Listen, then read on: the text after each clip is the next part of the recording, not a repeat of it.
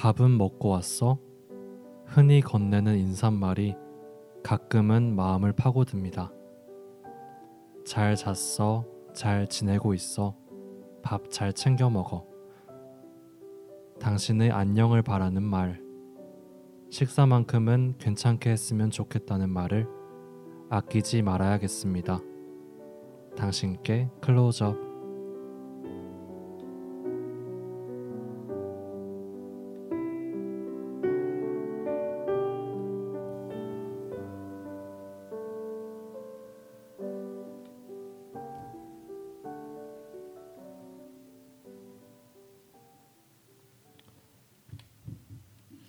안녕하세요. 2023년 6월 6일 당신께 클로즈업 여섯 번째 이야기 시작하겠습니다. 저는 DJ 춤리입니다. 저는 DJ 수입니다.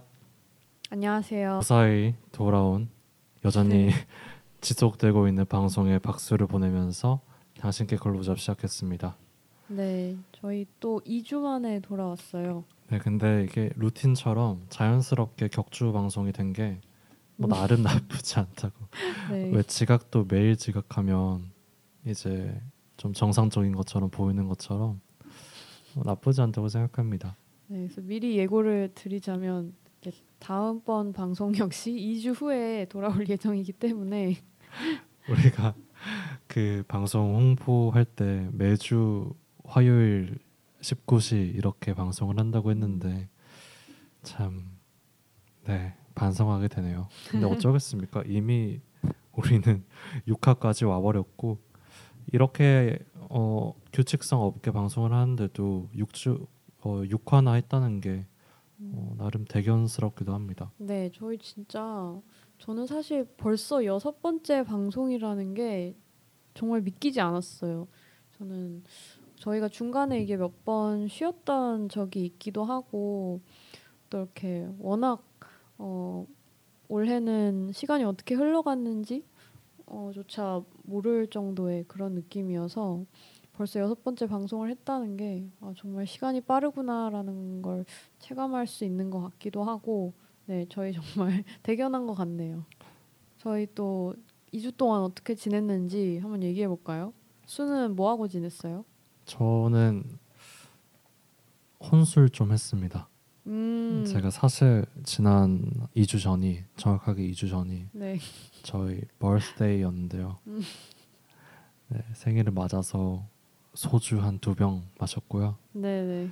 어, 또 최근에도 네, 아, 네, 제가 안주를 뭘 먹었더라? 안주 맛있는 거 차려가지고 술 마셨는데 그 다음 날이 너무 힘들더라고요. 음, 어릴 오랜만에 땐 마셨나요? 어릴 땐 안 그랬던 것 같은데 술을 자주. 왜 자꾸 나이 든 척해요? 나이 나이 들었죠. 살밖에 안 먹으면서. 아니 예비군이면 네. 아저씨죠. 아이 무슨 아저씨예요. 스물다섯 살이면 새파란 청춘이죠. 네네 그래서 어릴? 때는 네. 좀 체력으로 마셨던 것 같은데 이제는 체력이 약해져서 그런가 술 마시면 잠도 잘 못 자고 음, 다음 날도 힘들더라고요. 음. 그 특히 이제 주량 자체가 약한 편은 아닌데 이제 술 마시면 한 뭐 그 뒤로 하루 이틀 자체가 생활이 완전히 망가지니까 음, 어, 좀 금주를 해야 하지 않을까라고 음, 고민하고 있습니다. 네 그래서 생일도 있었고 네 우선 다시 한번 생일 축하했습니다 수. 제가 춘리한테도 말 안 하고 아 그러니까요. 되게 아무에게도 말을 안 했더라고요. 뭐 얘기해도 되나요? 오늘 제가 수의 생일이 다른 날인 줄 알고 다른 날 축하를 해줬었습니다. 그리고 오늘 조각 케이크까지 사서 들고 왔는데 네, 알고 보니 이제 이제 그 날이 아니었고 근데 저희의- 얼추 맞았어요. 네. 그게 또 놀라운 점이죠. 마, 맞은 게 맞나요? 한 2주 차이가 났던 것 같은데 네 그래서 다시 생일 축하한다는 말을 정하고요. 원래 생일은 앞뒤로 2주씩 축하하는 거니까요. 네 맞습니다. 네, 그래서 술 뭐 이벤트들이 있었으니까 많이 마셨을 거라고 생각을 하고 6월에는 금주를 실천해 나가는 걸로. 네, 춤리는 요즘 어떤 일들이 있었나요? 저는 어 2주 동안 먼저 학교를 저는 다니고 있긴 하니까 이제 좀 굉장히 큰 발표가 하나 있었는데 이제 그게 끝나가지고 조금 개운하고요. 그 다음에 그게 끝나고 나선 좀 많이 쉬었던 것 같아요. 그래서 어, 주로 혼자서 많이 놀았었는데 좀 못 읽었던 책도 있고 그 다음에 영화를 오랜만에 영화관을 좀 자주 다녔었어요. 그래서 이, 이걸 지난 방송 때 얘기했는지 모르겠는데 클로즈 보고 왔고요. 그다음 말 없는 소녀, 그다음에 그 여름 가장 조용한 바다 이렇게 세 편 영화관에서 봤었습니다. 그래서 모두 다 포스터도 받아가지고 아주 뿌듯했었고요. 음, 또아 그리고 요새 날씨 되게 좋잖아요. 그렇죠? 맞아요. 그 춤리 음. 그 인스타그램 보니까 음. 낮 시간에 뭐 공원 사진이나 꽃 사진 같은 게 막 올라오더라고요. 음. 맞아요. 그래서 우리가 나이를 많이 먹었구나. 아니. 아, 저도 저도 그 낮에 돌아다니면서 특히 신촌이나 뭐 음. 홍대 연남 이쪽에 가면 꽃이나 나무나 풀 같은 게 되게 예쁘거든요. 음, 그렇죠. 그래서 늘 그거를 찍고 있는데 네. 그 아시죠? 나이 많은 분들 스마트폰 카메라로 찍을 때 두 손으로 꼭 이렇게 음. 초점 맞춰서 휴대폰을 들고 음. 찍으시는데 제가 그렇게 찍고 있더라고요. 음, 그럴 수 있죠. 네, 아무튼 날씨 어, 진짜 좋아요 요새. 날이 좋은 오늘도 특히 날이 너무 맞아요. 좋고 특히 저희가 방송하는 이쯤 시간이 음. 해가 딱 지기 직전의 시간인데 음. 선선한 바람도 불고 아 맞아요. 아, 오늘 네, 정말 또 오늘 사실 현충일이잖아요. 네 맞습니다. 중이라서 이제 공휴일인데 어 저는 사실 오늘 뚝섬에서 오는 길이거든요. 네네네. 근데 이제 사람들 이제 막 서울숲 뚝섬 거기 이제 카페 거리 이런 데 보니까 와 오늘 사람들이 엄청 많더라고요. 다들 날씨 좋은데 또 중간에 잠깐 소나기가 왔었거든요. 그래서 하늘이 잠깐 흐렸다 다시 이제 개서 지금 날씨가 더 좋아졌는데 그래서 요새 날씨가 정말 이제 여름으로 향해 가는 딱 시기인 것 같고 아 그리고 저는 친구가 이제 한 반년간 미국으로 가게 돼서 오늘 그 친구와 이제 인사를 하기 위해 친구들과 잠깐 만나고 오느라고 네 아까 그 날씨 좋은 볼 것 많은 뚝섬으로 갔다 왔었습니다. 그 맞아요. 오늘 현 현충일이었는데 춤리는 태극기는 거셨나요? 저 아, 이걸 이렇게 공개적으로 방송에서 물어보신다고요? 아 그럼 노코멘트 하셔도 됩니다. 네 수는 잘 걸었나요? 저 집에 태극기가 없어요. 자취를 아. 하는 그 거는 곳도 없어가지고 그냥 오늘 10시 음. 그러게요. 오전 10시에 사이렌 울리면서 음, 묵념하는 시간이 있었잖아요. 그래서 잠시 묵념했습니다. 네. 네. 현충일 요새 진짜 태극기 거는 집 많이 없는 것 같기도 해요. 전 아파트에 살지만 저도 오늘 나올 때 보니까 크게 많이 없었던 것 같은데 반성해야 합니다. 이 네. 사람들이 놀러 갈 생각만 하고 공휴일이라고 어쨌든 네. 오늘이 어떤 날인지 다시 한번 생각을 해보면서 저희 근황 토크가 네, 되게 목적지 없이 돌아다니고 있네요. 그렇네요. 뭐 원래 그러니까 근황인 거죠. 일상이 항상 계획적이고 체계적이진 않으니까요. 그래서 저희 오늘 방송 청취 방법 안내 드리면서 네 방송을 시작해 보겠습니다. 본 방송은 yirb.연세.ac.kr에서 지금 바로 듣기를 클릭해 주시면 청취 가능합니다. 또한 SoundCloud와 팟빵에서 yirb를 검색하시면 저희 방송을 비롯해 다양한 yirb 방송을 다시 들으실 수 있으니 많은 관심 부탁드립니다. 저작권 문제로 다시 듣기에서 제공하지 못하는 음악은 SoundCloud에 선곡표를 올려놓겠습니다.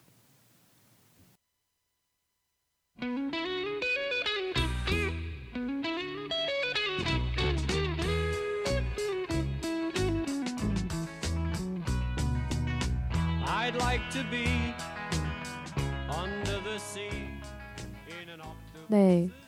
노래 잘 듣고 오셨나요? 그러면 저희 오늘 당신께 클로즈업 6화 1부 시네마 클리니카 시작하도록 하겠습니다. 노래 설명부터 좀 노래는 네 비틀즈의 옥토퍼시스 걸든이라는 노래였는데요. 네, 문어의 정원이라는 노래고요.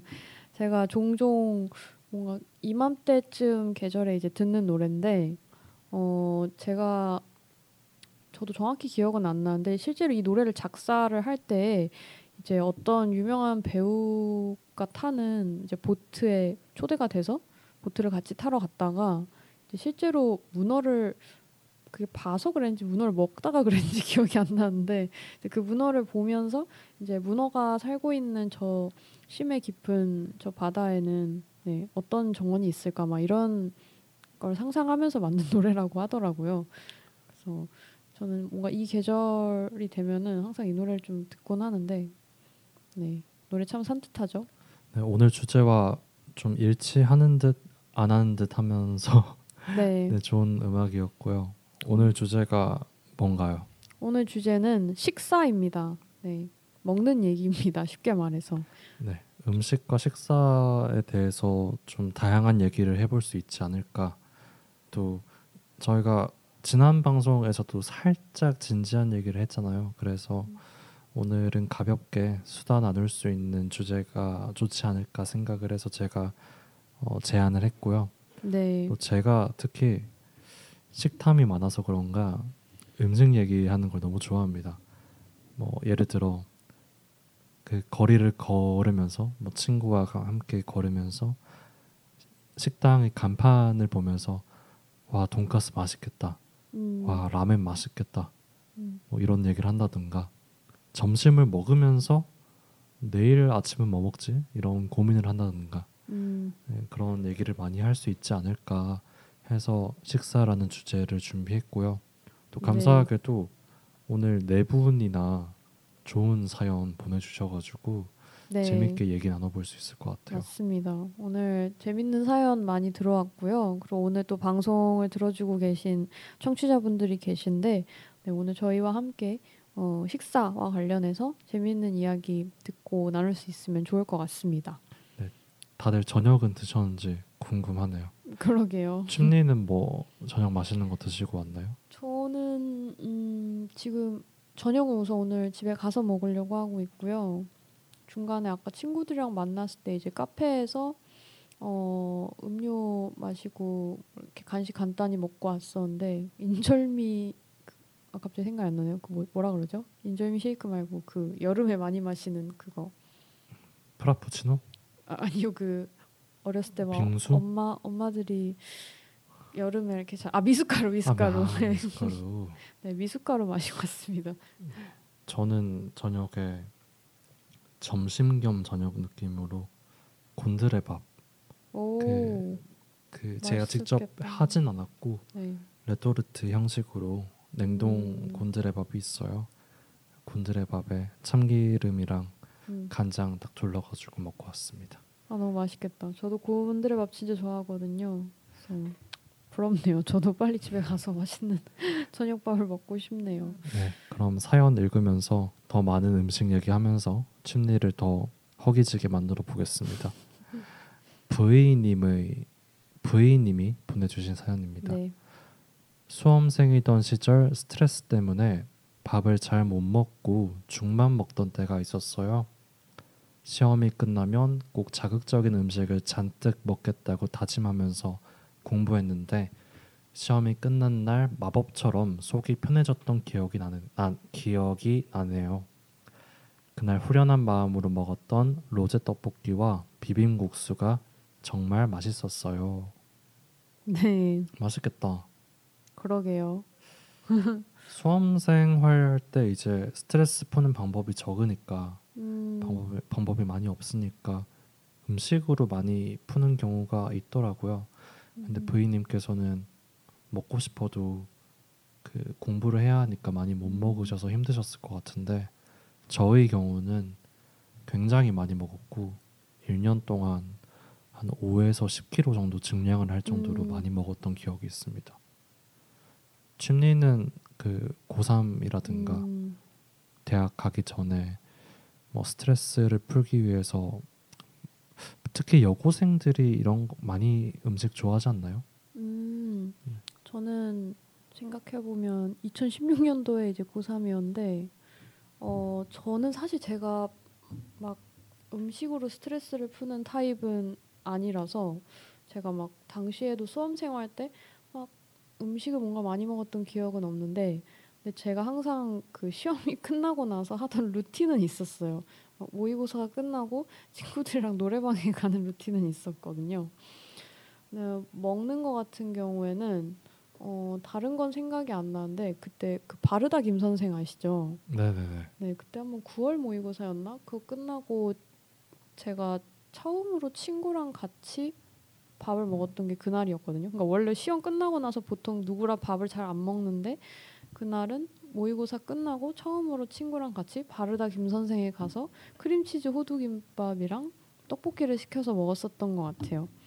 근데 그날 글쎄요 잘 봤는지 못 봤는지도 지금 이제 기억이 까마득하지만 그때 근데 친구랑 되게 막 웃긴 얘기를 하면서 먹었던 기억이 있어서 이상하게 그날 좀 좋은 추억으로 남아 있어요. 그래서 그 생각이 지금 나네요. 저도 고등학교 3학년 때 뭔가 음식과 관련된 에피소드를 생각하면 그 급식 먹으러 뛰어가는 그 특히 고3의 경우는 이제 보통 고3, 고2, 고1 순으로 급식실을 가기 때문에 고3의 경우는 뛰어가면 내가 오늘 가장 먼저 급식을 맛볼 수 있게 되는 거거든요. 그렇죠. 그래서 그 계단을 한, 한 100계단 정도 올라가서 음. 식당을 갔어야 했는데 어, 뛰어서 밥 먹었던 기억이 나고 또 저희 반 여하구들은 먹는데 굉장히 진심이었어서 음, 고3 이럴 때 그 옛날 과자들 중에 뻥튀기 같은 과자들 있잖아요. 네. 그거를 아이스크림? 한, 한 사람만한 사람만한 봉지에 뭐 몇만 원 아, 해가지고 파는 네. 게 있거든요. 음. 그거를 공동 구매해서 음, 돈을 안 낸 사람도 먹게끔 해가지고 음. 그거를 볼 같은데 퍼서 막 공부할 때 먹거나 어. 쉬는 시간 때 먹거나 그랬던 기억이 아, 납니다. 뻥튀기 맛있죠. 네. 저도 제가 고등학교 때 살던 동네에 상가가 유명한 상가가 있었는데 그 상가 지하에 그 뻥튀기 아이스크림이 그렇게 유명했어요. 그래서 항상 그 뻥튀기를 이렇게 반으로 부셔서 거기에 이제 아이스크림 넣어주시고 다시 뻥튀기 반으로 덮어서 주셨었는데 뻥튀기 하니까 그 생각이 진짜 나네요. 약간 K 와플 아이스크림 같은 맞아요. 그래서 뻥튀기 진짜 맛있고 아, 그리고 고3 때 저는 사실 고등학교 1, 2, 3학년 중에 고3 때가 제일 재밌었거든요.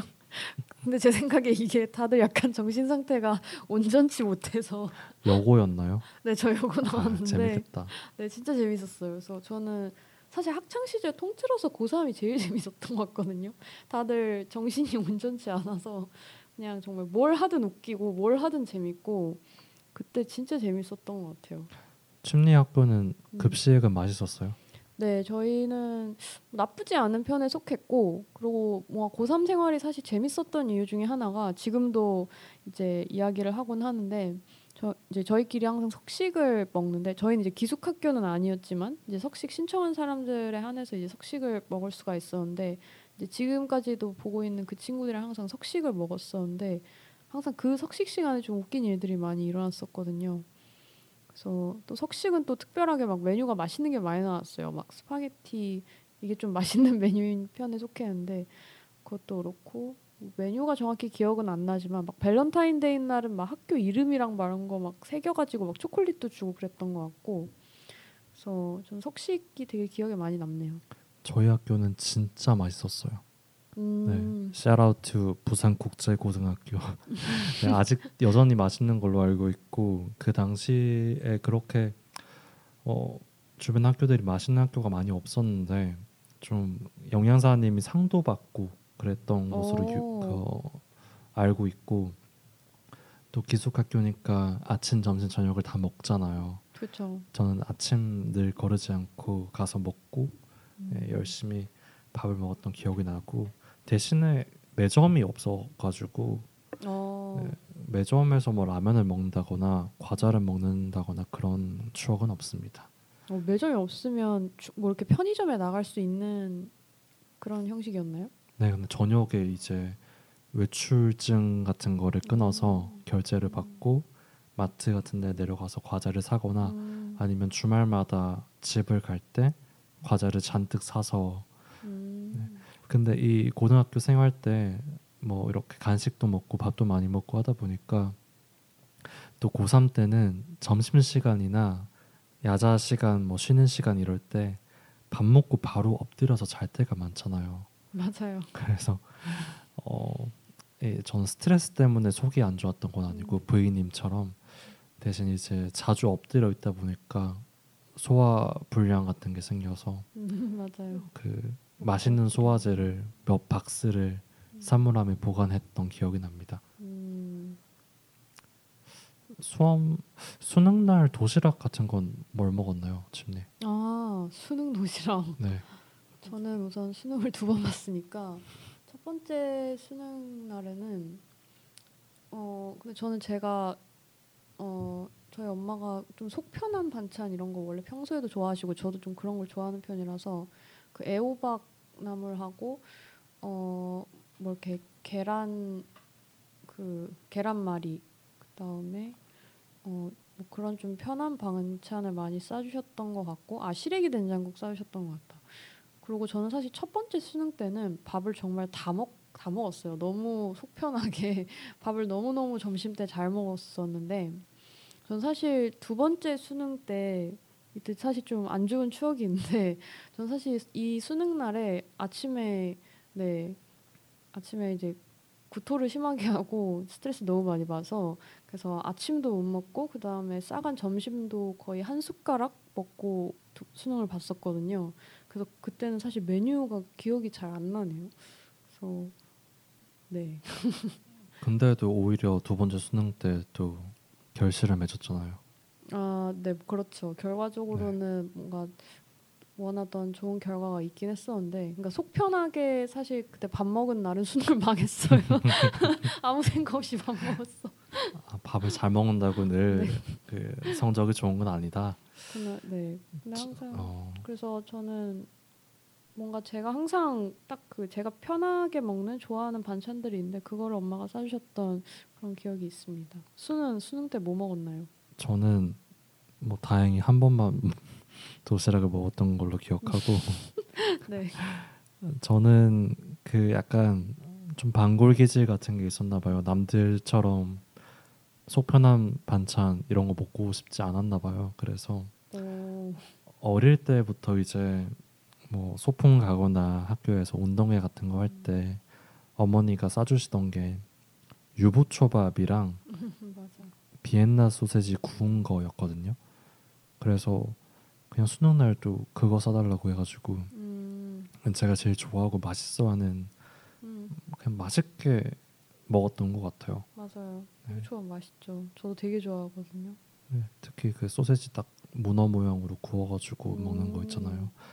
그래서 요즘도 종종 제가 직접 뭐 유부초밥도 싸고 소세지도 구워서 먹곤 합니다. 배고프네요.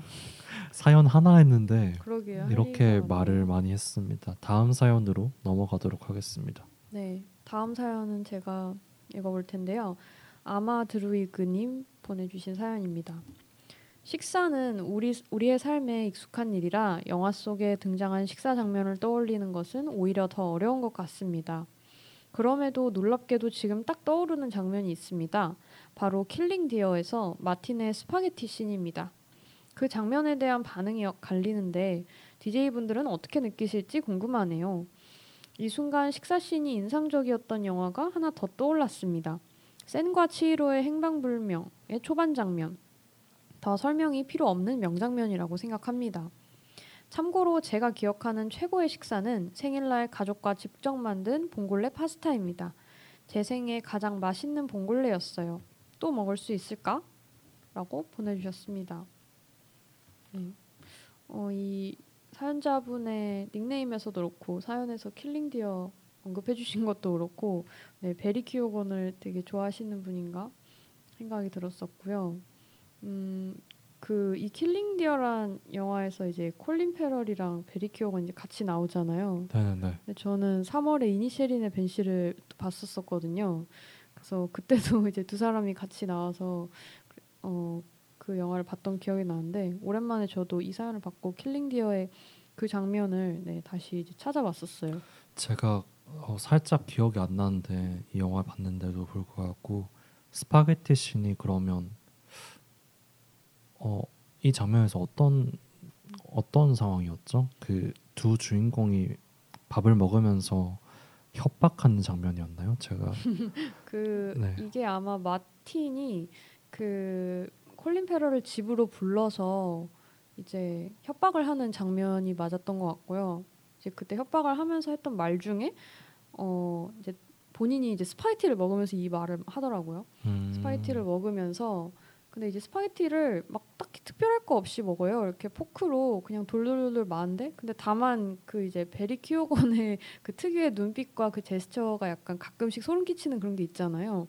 그래서 막 이렇게 돌돌 말면서 먹으면서 자기는 예전에는 자기가 그 스파게티를 먹는 방식이 아버지랑 비슷한데 아버지랑 내가 스파게티를 먹는 방식이 특별한 건 줄 알았다. 근데 알고 보니까 다른 사람들도 다 우리랑 똑같이 먹더라. 이제 이런 대사를 뱉더라고요.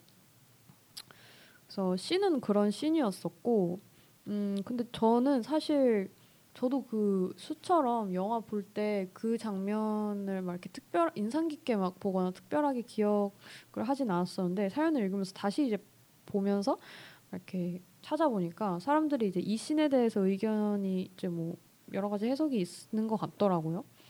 근데 이제 뭐 저도 동의를 하고 또 많은 분들이 뭔가 어, 해석을 하셨던 방향성이 그러니까 뭔가 자기랑 자기 아버지만 이렇게 파스타를 먹는 게 아니고 다른 사람들도 다 그렇더라 이제 이런 맥락인 거잖아요. 그러니까 마틴이 그 콜린 페럴과 그 가족에게 복수를 하려고 그러는데 그러니까 나만 그런 거 아니고 어, 다들 그렇게 살지 않느냐. 그래서 뭔가 본인의 복수에 대해서 보편성을 부여하고자 하는 게 아닌가. 약간 저는 그렇게 생각을 했던 것 같습니다. 음. 장면이 생각이 나셨나요? 네네네.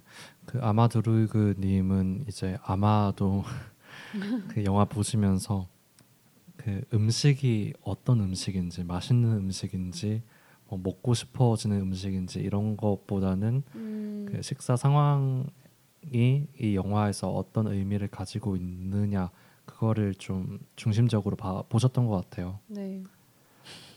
저는 사실 이 그 킬링 디어 스파게티 씬을 말씀해 주셔서 전 사실 스- 그 스티븐 스필버그의 AI 영화도 바로 떠올랐었거든요. 거기서도 이제 데이빗의 스파게티 씬이 나오잖아요. 네네네. 저는 사실 그게 되게 너무 마음 아팠던 씬이었었어서 본인도 이제 그 인간 아들처럼 나도 이렇게 스파게티 먹고 멀쩡하게 소화시키고 싶은데 어쨌든 본인은 로봇이다 보니까 그걸 막 입안에 우겨 넣지만 결국에 본인은 로봇이라서 이제 몸이 망가지게 되는 그런 장면에서 나왔었는데 그 스파게티 씬은 정말 마음 아픈 씬이었거든요. 근데 이제 이 킬링 디어에서는 약간 소름 끼치는 씬이었었죠. 그래서 이런 재밌는 식사 장면을 사연을 통해서 말씀을 해주셨던 것 같네요. 또 센과 치히로의 행방불명에서 그 아버지와 어머니가 음, 뭐알 수 없는 음식을 먹으면서 괴물 같은 돼지로 변하는 네, 그런 장면도 말씀해 주셨고 이거 보면서 또 생각이 난 게 지브리 애니메이션이나 여러 일본 애니메이션 영화들을 보면 음식 먹는 장면 또 음식을 하는 장면이 되게 구체적으로 상세하게 묘사가 되거든요. 네, 그래서 특히 신카이 마코토 감독 최근에 스즈메이 문단속 감독이었죠. 이분 작품들을 보면 어, 저 토마토를 써는 장면, 양배추를 써는 장면에 몇 시간, 몇십 시간 동안 음, 어, 그림을 그리고 몇 장을 그렸을까라고 감탄하게 되고 음, 평범한 일상 속 음식도 되게 맛있게 그린다는 생각이 들고 음. 어, 이렇게 영화 속 어, 식사 장면 같은 게 왜 이렇게 자주 등장할까를 생각을 해보니 의식주 뭐 음식을 먹는 장면이나 또는 잠에 들기 전의 장면이나 이런 장면들에서 주인공들이 의미심장한 대사를 뱉거나 어, 주인공들 간의 상황이 좀 잘 묘사되는 경우가 있잖아요. 뭔가 인간 본성과 가까운 인간의 생존과 가까운 행위를 할때 어, 인물들의 속마음이 쉽게 좀 표현이 되는 게 아닐까 그런 생각이 갑자기 들었습니다. 네. 그래서 저는 그 이 위에 앞에 사연이었나요? 앞에 사연에서 그 부인님께서 아 지금 사연이었죠. 아마드로이그님 사연에서 그 식사가 우리 삶에 너무 익숙한 일이라서 떠올리는 게 이제 쉽, 쉽지 않다라고 말씀을 해주셨던 거에 동감을 하는 게 저는 이게 식사가 너무 우리한테 당연한 일이다 보니까 저는 사실 영화에서 식사 장면을 막 이렇게 유심히 들여다본 경험이 없었던 것 같더라고요. 근데 뭔가 이번 방송을 계기로 이런 장면들을 다시 생각해 보니까 정말 그 식사 장면에서 뭔가 표현되는 그 인물의 감정들이 있었던 것 같고 그게 또 중요한 어, 단서가 되는 혹은 어, 영화에서 주제적으로 중요한 부분이 되는 그런 감정을 표현했던 장면들도 덜어 있었던 것 같아서 네 되게 재밌는 것 같았어요. 어, 드루 드루이그님이 봉골레 파스타가 정말 맛있었다라고 말씀해 주셨는데 춤리는 평소에 요리 좀 잘하는 편인가요?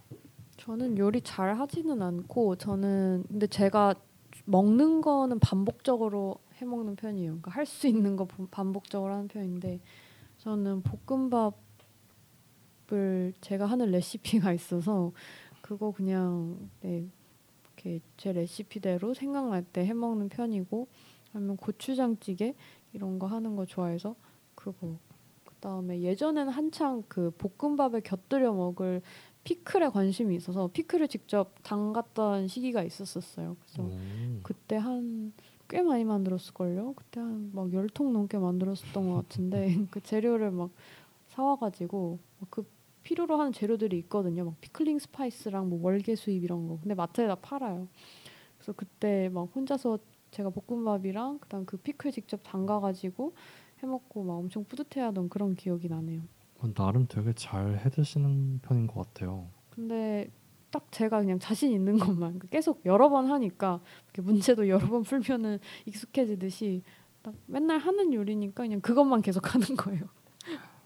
저도 뭐 잘 하진 못하는데 알리오 올리오 같은 그 오일 파스타, 음, 오일 파스타류를 자주 해 먹고요. 되게 간단합니다. 간단하고 근데 이게 제가 자주 해 먹다 보니까 아무래도 조미료 빨로 승부를 보다 보니 음. 많이 물리더라고요. 그래서 음, 좀 새로운 음식을 시도해 볼 필요가 있지 않을까 요즘 고민 중입니다. 네 와중에 저희 댓글창에 손님입니다님이 계속 예, 글 계속 남겨주고 계신데요. 네 피클은 어떻게 만드나요? 네, 저도 이거 한 피클 만들었던 한 2, 3년 전인 것 같아서 정확히는 생각이 안 나는데 근데 이거 하루면은 만들 수 있어요. 그러니까 숙성이 하루 만에 되거든요. 그래서 우선 오이를 한 어, 한 번 할 때 오이 한 세네 개 썼던 것 같고 소금으로 빡빡 문질러서 다 닦은 다음에 이제 오이를 그 피클 한 입 크기로 자르고 그다음에 이제 이거를 물기를 쫙 빼야 돼 가지고 오이를 말려 놓는 동안에 이제 그 피클을 숙성시킬 육수라고 해야 되나요? 이제 그거를 만들죠. 그래서 뭐 소금이랑 설탕이랑 pickling spice랑 월계수 잎을 넣고 이제 팔팔 끓여 가지고 그거를 이제 오이에 이렇게 쭉 그 유리병에 넣고 부은 다음에 그걸 식힌 다음에 다시 이제 냉장고에서 한 하루 네, 한 아홉 시간이면 됐던 것 같은데 하루 자고 일어나니까 맛있는 피클이 되어 있더라고요. 그래서 검색하면은 네, 하루 만에 만들 수 있는 피클 레시, 레시피가 되게 많은데 한번 직접 만들어 보시면 진짜 좋을 것 같아요. 진짜 맛있거든요. 네, 그러면 다음 사연 소개해 드리도록 하겠습니다. 네. 음, 윤님이라고 읽는 게 맞을 것 같아요. 해외에 살고 있는 청취자입니다. 처음 가족이랑 떨어져서 사는 것이 처음 가족이랑 떨어져서 사는 것이기도 하고 혼자 사는 게 익숙하지 않다 보니 자연스럽게 밥을 별로 챙겨 먹지 않게 되는데요. 그럴 때마다 엄마가 해주던 꽁치 김치찌개와 집밥이 너무 먹고 싶어집니다. 엄마는 꽁치 김치찌개를 해준 기억이 별로 안 난다고 하시는데 저한텐 소울푸드였어요. 엄마가 생각나는 음식입니다. 가족들 보고 싶네요. 친구들이랑 마라탕 같이 먹으러 가고 삼겹살 구워 먹는 소소한 일상이 그립습니다. DJ 침들, 친구들과 자주 먹는 음식 공유해 주세요. 라고 남겨주셨는데요. 침리님의 지인분 같죠? 네, 저도 이제 DJ 아니 그 보내주신 닉네임이랑 사연을 보면 보다 보니 네 어떤 분일지 좀 추측이 되는 것 같긴 한데 네 아, 타지에 산다는 거 정말 쉽지 않죠. 저는 이 친구가 그곳으로 간다고 했을 때 친구로서는 우선 너무 마음이 아팠어요. 제 기억으론 제가 친구들 앞에서 잘 울지 않은, 않는데 제가 아마 유일하게 친구 앞에서 울었던 그, 그때였던 것 같아요. 이 친구가 갑자기 그 나라로 음. 간다 그래서 그래서 그래서 친구로서는 너무 아쉬웠고 또 약간 기약 없이 이제 갔던 그런 케이스여서 그러고 근데 한편으로는 너무 멋있고 뭔가 대견스러웠던 이유가 어쨌든 저는 뭐 해외에서 산 경험이 없기 때문에 훌쩍 그것도 혼자서 이제 아예 살아보지 않은 나라로 간다는 걸 상상하기가 어렵거든요. 근데 어쨌든 이 친구는 그곳에 가서 이제 정착을 하고 좀 심지어 이제 공부를 하고 직업까지 구해서 살 결심을 했다는 게 너무 대단하더라고요. 그래서 요새도 네 물론 어려운 일들이 많지만 혼자 정말 씩씩하게 잘 헤쳐나가면서 잘 살고 있는 것 같아서 정말 멋진 친구라는 네, 생각이 들었어요. 혹시 어느 지역인지 음, 영국에 지금 아. 가 있습니다. 네. 그래서 수도 사실 어떻게 보면은 어, 본인의 고향을 떠나서 지금 서울에서 혼자 자취를 하고 있는 거잖아요. 네, 그렇죠. 그래서 혼자 살면서 그리워지는 음식 같은 게 있나요? 저는 사실 뭐 부산 음식 전 부산 돼지국밥 굳이 음. 꼽자면 왜냐면 뭐 그래도 한국이니까 먹을 수 있는 음식 다 먹을 수 있는데 서울에서 먹는 돼지국밥과 부산에서 먹는 것은 확연하게 다르더라고요. 어, 또 자주 부산에 있을 때 뭐 아침 먹고 싶을 때 아니면 야식 먹고 싶을 때 나가서 먹곤 했는데 서울에서는 아무래도 순대국밥류가 많기 때문에 네, 돼지국밥을 못 먹은 거 좀 아쉽긴 하고요. 음, 근데 이 윤님 같은 경우는 음. 뭐저 같은 이런 순대냐 돼지냐 고민이 아니라 어, 김치찌개 같은 음식도 해먹기 좀 힘든 상황이잖아요. 해외에 있다 보니까 재료를 구하는 게 우선 쉽지 않죠. 맞아요. 한식 재료 구하기도 어렵고 또 요리를 했다가 뭐 다른 거주민들에게 항의를 받는 그런 경우도 있다고 들었거든요. 음, 한식의 경우에 어, 저는 좀 힘들 것 같아요. 우리나라 음식 못 먹으면 외국에서 못 살 것 같아요. 네, 저도 사실 한식 되게 좋아하는 편이고 저는 막 뜨거운 거 이런 거 되게 좋아해가지고 물론 뭐 그 나라에도 뜨거운 음식이 있겠지만 저도 한식 이게 음식이 진짜 중요하잖아요. 의식주 중에서 좀 특히 음식 안 맞으면 힘들 것 같은데 그래서 네 뭔가 그리운 음식이 네 있으면 진짜 먹고 싶으실 것 같아요. 그래서 뭔가 이 사연을 저도 읽으면서 생각났던 책이 있었는데 어 저의 제가 이번 학기에 이제 알게 된 외국인 친구가 저한테 선물을 주게 된 책인데 H마트에서 울다라는 이제 미셸 자우너의 책이 있어요. 에세이집 같은 건데 이분은 이제 뭐 수가 잘 아신다고 아까 이야기를 들었는데 가수분이신데 한국계 미국인이시고요. 어, 본인 어머니가 돌아가시고 나서 이제 어머니와 있었던 일들을 이제 음식을 통해서 이제 회상을 하면서 여러 가지 이야기들을 풀어내는 그런 책이란 말이에요. 그래서 어쨌든 음식이라는 게 내가 살았던 곳 아니면 뭔가 나 내가 함께 살았던 사람들을 떠올리게 하는 매개잖아요. 그래서 진짜 음식이 그리울 때 네. 뭔가 방법이 있다면 정말 그 음식을 해 먹을 수 있는 기회가 꼭 있으셨으면 좋겠 좋겠네요. 그렇다면 음, 또 우리한테 사연을 보내주실 때 친구들과 자주 먹는 음식 공유해 달라고 하셨었는데 음, 자주 먹는 음식이라 혹시 수는 친구들이랑 어디 갈 때나 이럴 때 메뉴 선정을 어떻게 하나요? 어릴 때는 고민이 많이 없었는데 요즘은 이제 친구들 자주 보기도 힘들고 볼 어, 친구들과 보는 이 식사 기회가 되게 귀하다 보니까 늘 진짜 맛있는 모두의 만족을 충족시킬 수 있는 식당을 가야겠다는 생각이 드는데요. 어, 그 문제가 제가 웬만한 음식을 다 잘 먹기 때문에 결정을 남의, 남에게 좀 떠미는 경향이 있어요. 어, 너가 먹고 싶은 거 먹자 이런 식으로. 근데 상대도 비슷한 성향을 가지면 결국은 아무 음식점도 갈 수 없게 되는 어, 그런 일이 생기곤 하는데 침리는 좀 어떤 성향인지 음. 궁금합니다. 이좀 저는- 주도적으로 약속을 잡는 편인지 아니면 아, 타인에게 떠넘기는 편이신지.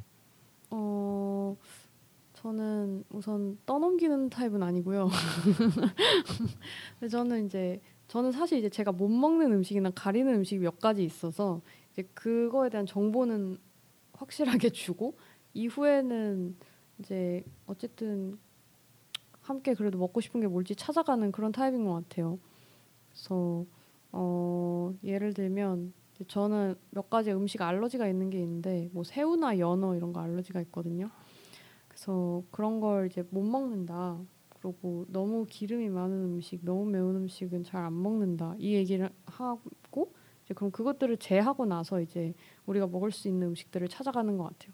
근데 이제 저의 친한 친구들은 이미 이걸 다 알고 있기 때문에 뭔가 자연스럽게 이 음식들을 제외시키고 이제 함께 밥을 먹으러 가곤 하는 것 같고 새로 만난 사람들한테는 어떻게 보면 뭐 양해? 근데 뭐 처음부터 막 새우 먹으러 갑시다 이런 사람이 많지 않기는 한데 예전에 어떤 분이 초면에 낙곱새 먹으러 가자는 적이 있었었거든요.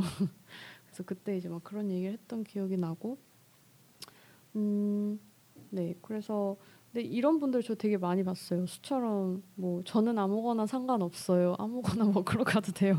이런 분들 되게 많아가지고 아, 어떻게 해야 되나 난감한데. 사, 타인을 배려하기 위해서 그런 말을 하는데 음. 결국은 어, 모두를 곤란하게 만드는 화법이죠. 근데 사실 저도 그래서 그 화법을 예전에 지금보다 어릴 땐 그 말을 많이 쓰다가 저도 이 이걸 깨닫고 나서 아 오히려 뭐 먹고 싶다고 딱 얘기를 하는 게 여러 사람의 결정에 도움이 될 수 있겠다라는 생각이 들어서 가끔씩 저는 네 모두가 다 난 아무거나 상관없어 이러고 있을 때 제가 아 그럼 이거 먹으러 가자라고 약간 정해버릴 때도 있는 것 같아요. 네.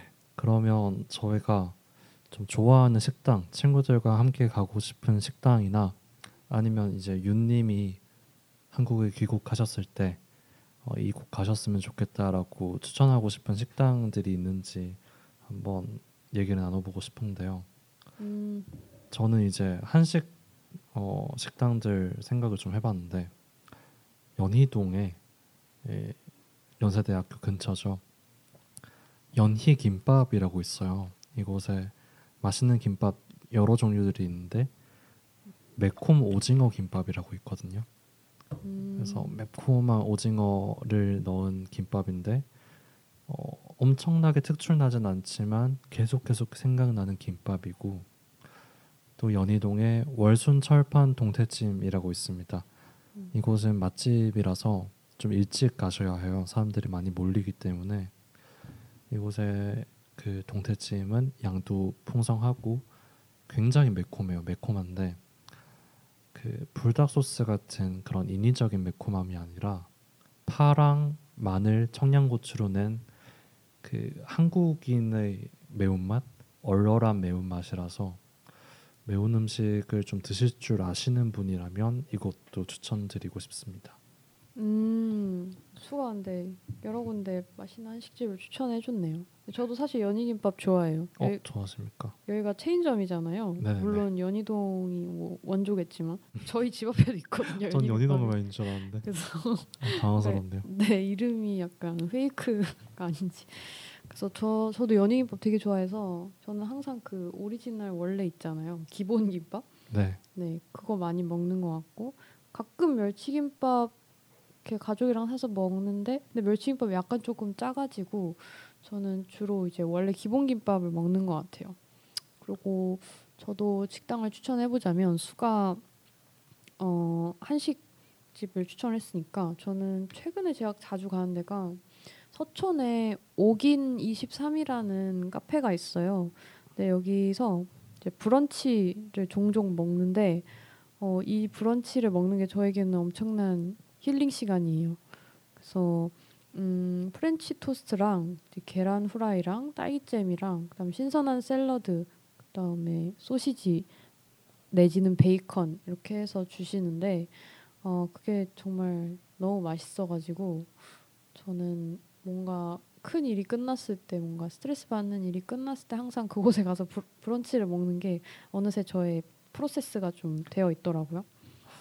큰일이 끝나면 얼큰한 국물에 소주 마셔야 소주를 마셔야 한다고 생각하는 저로서는 어, 음. 그곳이 어떨지 감히 상상이 가진 않지만 한 번쯤 서촌에 갔을 때 가보고 싶다는 생각이 네. 들고요. 낮에 가셔야 돼요. 그러니까 낮에 이 카페에 가서 그 풍경을 바라보면서 먹는 게 포인트입니다. 주류는 판매하지 않는 곳으로. 네, 네. 카페입니다. 네, 그러면 저희 다음 마지막 사연 네, 아람님이 보내주신 사연 침리가 읽어주시죠. 네, 국장님의 사연 읽어보도록 하겠습니다. 한국인들은 정말 식사에 진심인 민족이 아닌가 생각합니다.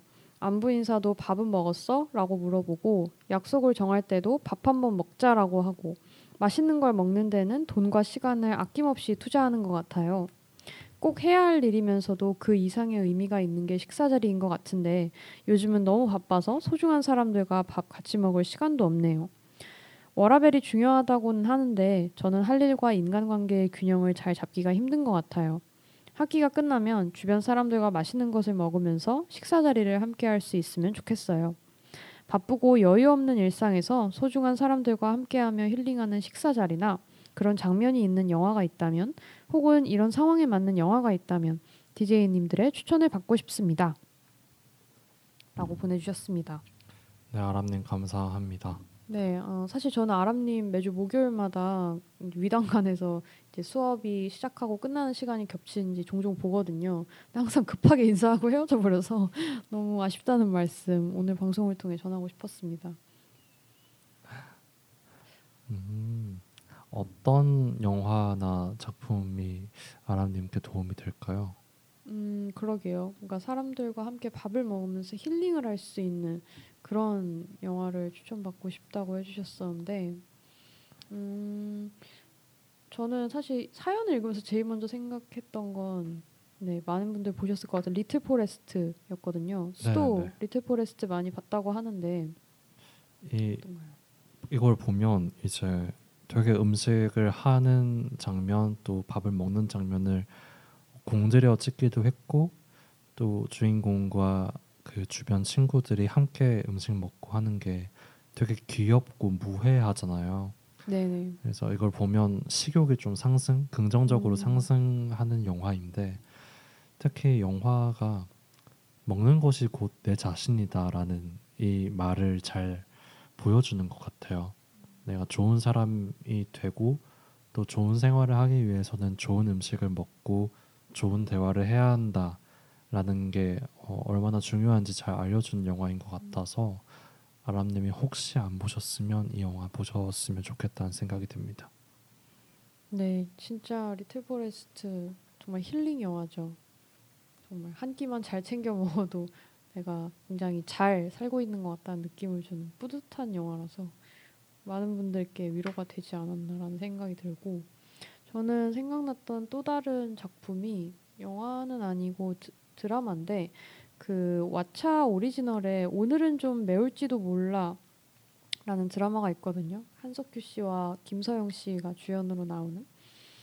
근데 이게 이제 어 저도 다 보지는 않았었는데 어 김서영 씨가 이제 암 말기 네 걸리신 것 같고 그런 아내를 위해서 한석규 씨가 이제 매일 요리를 배우기 시작하면서 건강한 밥상을 차려주는 이제 그런 내용의 드라마예요. 근데 정말 정말 담백하고 정말 요리만큼이나 아무래도 뭔가 암 환자이다 보니까 저염식으로 자극적이지 않은 음식을 만들어야 되는데 한석규 씨가 하는 음식만큼이나 정말 담백하고 어, 건강한 그런 느낌의 드라마였다는 생각이 드네요. 그래서 이게 저도 최근에 드는 생각은 물론 혼자서 쉬는 것도 좋지만 때로는 제가 좋아하는 사람들이랑 같이 오랜만에 만나서 밥 먹는 게 큰 행복이다라는 걸 음, 저번 달 이번 달에 많이 느꼈던 것 같아서 또 좋아하는 사람들이랑 밥을 같이 먹을 때 내가 어떻게 요새 살고 있는지 뭐 이런 이야기를 공유하는 자리라고도 할 수 있잖아요. 음, 그래서 그런 부분이 좋은 것 같아요. 좋아하는 사람들과 식사를 함께 할 땐. 저도 돌이켜 보면 사실 밥을 먹으면서 그 지인들과 친구들과 했던 대화 하나 하나가 기억이 잘 나진 않아요. 어떤 말을 했었는지 뭐 정확하게 기억이 나진 않는데 근데 그만큼 시간이 함께 보낸 시간이 축적되다 보면 우리의 관계가 또 그만큼 발전해 있다는 걸 느끼게 되더라고요. 음, 들으시는 분들 소중한 지인들과 맛있는 밥 한 끼 하셨으면 좋겠습니다. 말을 어떻게 마무리할지 몰라서 아 근데 굉장히 상투적인 말을 궁금한 게 해버렸네요. 하나 있었는데 네, 우리 한국인들 밥 한 번 먹자 이 말 진짜 많이 하잖아요. 음, 근데 그 수는 어떤 것 같아요? 본인이 밥 한 번 먹자라고 하는 말은 빈말인가요? 아니면 진심인가요? 진심이긴 한데 음, 진심이긴 한데 잘 못 지키죠. 음, 그래서 이게 이제 빈말인 걸 저도 알고 모두가 아니까 음, 최대한 이런 맥락 없는 말 같은 걸 안 쓰려고 하는데도 음, 어, 잘 지키지 못하는 것 같아요. 어, 진짜로 저는 먹고 싶고 만나고 싶은데 뭔가 지키지 못할 약속을 계속 하고 있다는 느낌이 들어서 조금 미안할 때가 많은.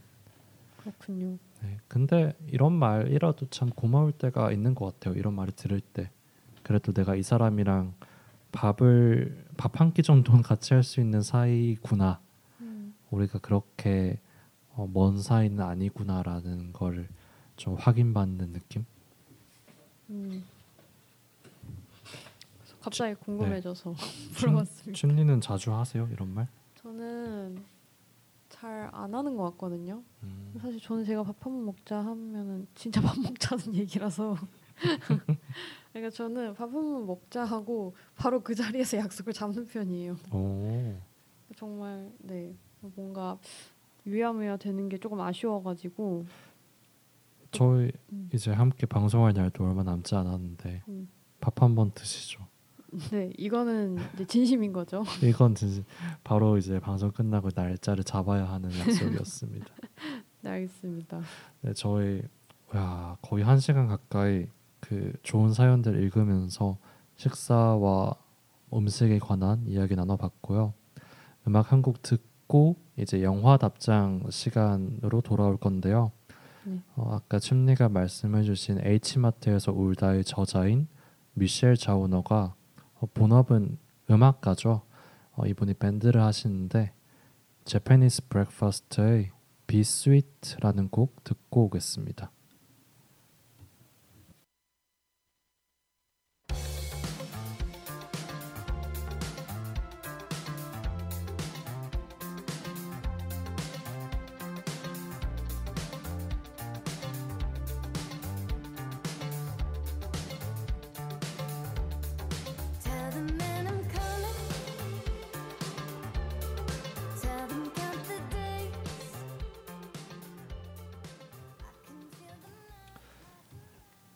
Japanese Breakfast의 Sweet 듣고 왔습니다. 네, 아직 청취자분들이 남아서 댓글도 달면서 저희 방송 듣고 계시는데요. 너무 감사드립니다. 이제 영화 답장 시간이에요. 침리가 먼저 오늘 식사를 주제로 한 영화 소개해 주시죠. 네 저는 오늘 제가 소개할 영화는 아메리칸 셰프라는 영화입니다. 그래서 미국에서는 2014년에 개봉을 한 영화고요. 네, 어, 아이언맨 이제 각본 연출로 유명하신 존 파브로가 직접 네, 각본 연출 본인이 출연까지 한 영화입니다. 그래서 실제로 영화에 어, 로버트 다니, 다우니 주니어도 깜짝 출연을 하고요. 어, 아메리칸 셰프 같은 경우에는 어, 굉장히 이제 리드미컬한 음악을 많이 쓰고 있고 편집도 되게 속도감 있는 느낌이라서 어, 유쾌한 느낌이 많이 드는데 그래서 저는 이 불타오르는 여름이 잘 연상이 되는 그런 영화 중에 하나가 아닌가 해서 사실 계절의 영향도 많이 받아서 들고 온 영화입니다. 그래서 뭐 간단하게 줄거리를 설명을 해보자면 어, 주인공 칼은 LA의 유명한 레스토랑의 이제 셰프인데요. 어, 원래 이네즈와 결혼을 했었는데 이혼을 한, 하고 또 아들 퍼시와는 어, 가끔씩 이제 시간을 보내는 그런 아빠입니다. 근데 이제 유명 레스토랑의 셰프인데 어느 날 이 레스토랑에 램지라는 유명한 음식 평론가가 방문을 하게 되는데 네, 이 과정에서 이제 레스토랑의 사장은 너가 그래도 어, 우리 레스토랑이 그동안 만들어왔던 그 음식을 대접을 해야 된다라고 이야기를 하고 반면에 칼은 아니다 내가 만들고 싶은 음식을 만들 거다라고 이야기를 하면서 이제 사장과 실랑이를 벌이게 되고요. 그 사이에 이제 이 램지라는 평론가는 어 이제 식당 운영진들 모르게 식당을 다녀오고 블로그에 이제 음식과 관련된 후기를 남기게 되는데 블로그에 상당한 악평을 남기게 됩니다. 그래서 이 악평을 보고 칼이 어 굉장히 화를 많이 내게 되고요. 그래서 칼은 이제 집으로 돌아가서 음, 난 결국 내가 만들고 싶은 음식, 내 음식을 보여주겠어 하면서 이제 새 메뉴를 어, 네, 개발을 하게 되죠. 그런데 그 다음 날 트위터에 이 램지라는 평론가가 네, 또 악평을 올리게 됩니다. 그래서 그 음식 아주 실망스러웠다 이렇게 악평을 올리게 되는데 사실 칼은 이때까지 트위터를 잘 몰랐어요. 그래서 이 트위터에 올라온 악평을 여러 사람들이 볼 수 있다는 것도 잘 몰랐는데 이제 아들을 통해서 아, 이 악플을 지금 수만 명의 사람들이 보고 있구나 이걸 알게 되면서 본인도 이제 계정을 생성을 하고 어, 이 램지라는 평론가에게 메시지를 보내게 되죠. 근데 이제 실수를 하게 된 거예요. 어, 원래는 이제 개인적인 프라이빗 메시지로 그 램지에게 보냈어야 되는데 실수로 이제 욕설이 담긴 그 답장을 공개 트윗으로 올려버리게 된 거죠. 그래서 이제 자고 일어났더니 이제 사람들이 이제 난리가 나게 됩니다. 그래서 본의 아니게 본인과 이 램지의 신경전, 이 설전을 네, 모든 세상 사람들이 알게 된 거죠. 어, 그러고 나서 이 평론가 램지가 식당에 두 번째로 방문을 하게 되는데 어, 이때 이제 칼이 어, 마찬가지로 식당에 다시 방문해서 사장과 실랑이를 벌이게 되고 결국에는 또다시 이제 램지로부터 네, 비겁하게 이제 도망갔다라는 악평도 듣게 되고요. 사장과도 결국 어, 좋지 않은 말들을 주고받다가 결국에 칼은 잘리게 됩니다. 식당에서. 그래서 결국에 이제 직업을 잃어버린 셈이니까 어, 어떻게 해서 돈을 벌어야 되나 고민을 하던 와중에 어, 칼의 전 어, 부인이었던 이네즈가 네, 제안을 합니다. 또 이이 이네즈는 어, 칼과 결혼하기 이전에 마빈이라는 전 남편이 있었는데 네, 이분이 이제 로버트 다우니 주니어가 어, 역할을 하셨던 그런 역할인데 이 마빈에게서 트럭을 사서 푸드 트럭을 운영해봐라라는 제안을 듣게 되고요. 그래서 흔쾌히 이제 수락을 한 이후에 칼이 아들인 퍼시와 함께 이제 트럭 청소도 하고 뭐 조리기구도 사고 음식 재료도 사면서 푸드 트럭으로 이제 새롭게 만들게 됩니다. 어 그리고 이전에 식당에서 함께 일했던 마틴이라는 어, 요리사와도 동업을 하게 되고요. 실제로 어, 미국의 대도시들을 돌아다니면서 칼은 본격적으로 푸드 트럭 장사를 시작을 하게 돼요. 네. 그리고 실제로 음식이 굉장히 맛이 있었기 때문에 많은 사람들이 입소문을 타고 어, 칼의 푸드 트럭으로 몰려들게 됩니다. 그리고 이 과정에서 아들 퍼시가 이제 트위터를 비롯한 여러 SNS에 본인 아버지와 함께 찍은 사진들, 영상들을 통해서 이제 홍보를 하게 되면서 네, 사람들에게 더더욱 유명해지게 되죠. 네, 그렇게 이제 즐거운 여름이 끝나가는 시점에 어, 이제 아들의 아들 퍼시의 방학 역시 끝나게 되고 그래서 어, 푸드 트럭도 이제 다시 LA로 돌아오게 됩니다. 어, 그래서 이제 퍼시에게는 어, 너 이제 방학도 끝났고 다시 학교 돌아가야 되니까 이제 푸드 트럭은 더 이상 오지 말아라 라고 이야기를 했는데 어, 칼이 이제 집에서 혼자 아들이 1초 동영상을 찍어서 편집한 거를 보게 돼요.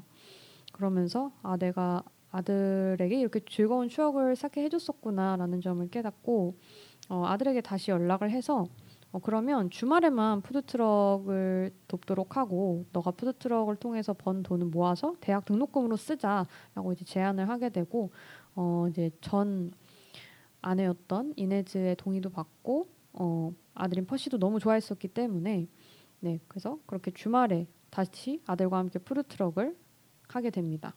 그래서 이제 결말에서는 결국에 푸드트럭에서 즐겁게 아들과 장사도 하고 다시 이네즈와도 이제 결합을 하게 되면서 네 행복하게 마무리가 되는데 어 근데 이제 아까 말했었던 그 악평을 남겼던 램지라는 평론가가 어 이제 푸드트럭에 방문을 하는 장면이 나와요. 푸드트럭에 다시 방문해서 내가 너 식당에서 네 음식을 먹었을 때는 어 그거는 이제 맛이 없었지만 지금 푸드트럭에 있는 네 이 쿠바 샌드위치를 먹어보니 진짜 너무 맛있다. 음, 내가 너의 사업에 투자하고 싶다라고 이제 제안을 하거든요. 그래서 네 본인이 산 땅이 있는데 그 땅에다가 식당을 차려라라고 제안을 해서 네 결국에 본인이 이전에 싸웠었던 그 평론가의 투자를 받아서 이제 식당을 열어서 이제 행복하게 장사를 하게 되는 칼의 모습이 그려지면서 이제 영화는 끝이 납니다. 네, 그래서 뭐 아메리칸 셰프 영화는 이런 이야기였고요. 네, 저희 손님입니다님이 댓글 계속 달아주고 계신데, 네, 와 닭갈비, 아 수가 닭갈비를 먹었다고 댓글을 써놨었네요. 그다음에 네 아들의 홍보 실력에 감탄했던 기억이 나는군요. 네, 맞아요. 그래서 실제로 여기 퍼시 아들 퍼시가 트위터나 뭐 다른 뭐 비디오 점 그 스트리밍 이런 SNS에 굉장히 능하다 보니까 거기서 이제 거의 마케팅 홍보관처럼 이제 열렬히 아버지의 푸드트럭을 홍보를 하던 그런 부분이 있었고요. 그래서 저는 이 영화를 보면서 사실 정말 편하게 볼 수 있었던 영화라서 우리 오늘 방송의 취지에 맞게 음식이란 게 정말 편하게 재밌는 이야기를 해볼 수 있는 그런 소재잖아요. 근데 저한테 이 셰프라는 영화가 그런 영화거든요. 그래서 실제로 이 칼이 식당에서 만들던 음식들, 본인이 개발하는 음식들, 그다음 아들에게 해주던 샌드위치들 이런 거 보면서 단순하게는 와 정말 맛있겠다라는 생각부터 시작해서 이제 나중에는 아 이 음식을 통해서 아들이랑 어떻게 소통을 해가는지 이런 모습도 볼 수 있어서 어 정말 재밌었던 그런 영화였던 것 같아요. 네 오랜만에 제가 말을 한번 해보겠습니다. 네, 어, 저는 이 영화 어, 봤을 때 언제 봤는지 정확하게 기억이 안 나는데 무척 배고팠던 걸로 기억하고요. 이 영화를 볼 때는 음식을 손에 들고 있거나 아니면 배에 잔뜩 채우고 보시길 추천드립니다. 그리고 이 영화 스토리 이렇게 들으면서 다시 생각해 보니까 약간 미국판 백종원의 골목 식당 같다는 느낌도 들고 보면 홍보도 굉장히 중요하고 또 이제 소비자를 만나기 위해 직접 트럭을 운영하는 것도 재밌고 또 이렇게 백종원 씨가 늘 TV 프로그램에서 말씀하신 거 보면 이렇게 작은 소규모 어, 업체를 운영할 때는 메뉴 수를 줄여라고 늘 강조하거든요. 음, 그래서 이렇게 샌드위치 하나로 시그니처 메뉴 하나만 남긴 것도 어, 칼이 성공하는데 유효하지 않았나라는 생각이 듭니다. 네, 진짜 쿠바 샌드위치 하나로 밀어붙였던 푸드트럭이었는데, 근데 저는 그 치즈가 너무 맛있어 보였거든요. 이게 이전에 아들에게도 이제 한번 시범으로 먹어봐라 하면서 줬다, 줬었던 것 같은데, 와 그 치즈가 너무 맛있어 보여서 저는 이 영화를 그때 밤에 봤었단 말이에요. 심지어 막 되게 막 그렇게 막 배부른 상태가 아니었고 그래서 막 되게 배고파하면서 봤던 기억이 있고 또 저는 이 영화에서 그 칼이 되게 좋은 아빠라는 생각이 많이 들었었거든요. 우선은 물론 이제 아내와는 이혼을 했지만 어, 아들에게 어느 정도 뭐 엄마와 왜 떨어져 사는지에 대해서도 상냥하게 설명을 할 줄 알고 또 아들한테 되게 감정 표현을 솔직하게 할 줄 아는 아빠라는 게 어, 되게 멋있었던 것 같아요. 그래서 그런 부분도 이제 칼의 모습을 좀 매력적으로 볼 수 있게 해줬던 것 같고 그리고 또 아들인 퍼시가 이런 말을 하거든요. 막 아빠한테 아빠 트위터 모르니까 아빠한테 트위터를 막 가르쳐 주는데 이제 그게 너무 재밌었나 봐요. 그러면서 이제 퍼시가 했던 말이 어, 아빠랑 이렇게 하나씩 새로운 걸 알아가는 게 좋다. 그래서 어쨌든 자녀는 뭔가 부모와 공유하는 게 하나씩 생기는 데서 이제 즐거움을 얻는구나. 이제 그런 부분도 다시금 생각해 볼 수 있었던 것 같고요. 또 재밌었던 장면은 그 이 칼이 그 푸드 트럭을 본격적으로 장사를 시작하기 전에 이제 그 공사장에서 일하시는 분들이 있는 그쪽에서 이제 막 청소를 하고 막 이렇게 시범으로 샌드위치를 만들고 있는데 그 탄 샌드위치가 하나 있었어요. 하나 샌드위치를 태웠는데 이제 그 샌드위치를 어떻게 할까 하는데 아들인 퍼시가 아 이거 저기 있는 저 그 여기서 일하시는 사람들한테 그냥 줘라. 어차피 저 사람들 뭐 저기 돈으로 뭐 못 먹는데 뭐 이런 이야기를 했는데 그때 이제 굉장히 진지하게 화를 내면서 이 칼이 이제 얘기를 하는 거예요. 자기는 어쨌든 자기가 음식을 하는 이유는 어, 내가 해준 음식을 통해서 사람들이 행복을 느끼는 데서 내가 큰 위로와 만족감을 느끼기 때문이라고 그러면 이 탄 샌드위치를 이제 어떻게 해야 되겠니 하고 이제 다시 물어봤더니 이제 아들이 아 이거 그냥 버려야 될 것 같아요 하고 이제 버리게 되는 그런 장면이 있었는데 어, 되게 굉장히 앞서도 얘기했지만 아들에게만큼은 정말 따뜻하고 솔직하면서도 아주 교육적인 아빠가 아닌가 이런 생각이 들게 했던 네 그런 장면이었던 것 같습니다. 또존 파브로 이 감독 겸 배우가 진짜 따뜻한 뭔가 상냥할 것 같은 이 덩치를 가진 어, 이미지이면서도 요리사가 너무 잘 어울리는 비주얼 아니던가요? 그쵸. 되게 음식 좋아하시고 음식 잘할 것 음. 같은 이미지라서 실제로도 아마 어, 이, 이존 파브로님이 음식에 조예가 있지 않을까라는 추측을 하게 됐습니다. 네, 저도 아무래도 음식에 관심이 있으니까 이런 각본을 쓰셨을 것 같다라는 생각이 들었고, 네, 본인을 캐스팅한 건 역시 신의 한 수가 아니었나 이런 생각이 들었습니다. 네, 이제 저희가 그래서 제가 소개한 이 셰프라는 영화 이야기 해보았고요. 어, 수도 영화 한 편을 이제 소개를 해야겠죠. 수는 어떤 영화를 오늘 소개를 해주실 건가요? 네, 제가 소개할 작품은 고레에다 히로카즈 감독의 2015년 작품입니다. 바닷마을 다이어리라는 작품인데요. 만화 원작 작품이고 감독님의 다른 작품들과 마찬가지로 가족 영화입니다. 네, 제, 네 자매의 이야기인데 어, 이야기 자체는 굉장히 단순하고 가볍게 보실 수 있는 영화인데 그 와중에 되게 음, 잔잔한 감동이 몰려오는 영화라서 제가 정확하게 기억하는 게 2018년 여름에 이 영화를 여름 밤에 보면서 맥주 한 캔 마셨던 기억이 납니다. 줄거리를 간략하게 설명드릴게요. 어, 이세 자매 사치, 요시노, 치카가 이제 카마쿠라라는 일본의 작은 바닷가 마을에 살고 있는데요. 15년 전에 집을 떠났던 아버지가 갑작스럽게 돌아가셨다는 소식을 듣게 됩니다. 그리고 아버지의 장례식에서 이봉 여동생인 스즈를 만나게 됩니다. 그러니까 아버지는 같은데 어머니는 다른 어, 여동생인 거죠.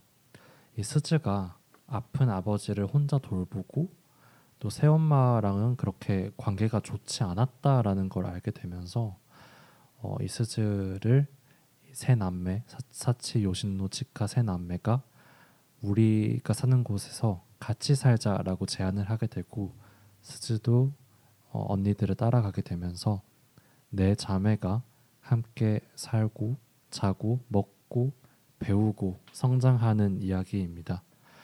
어, 어떤 이야기가 펼쳐지는지는 영화를 보시는 게 가장 좋을 것 같은데요.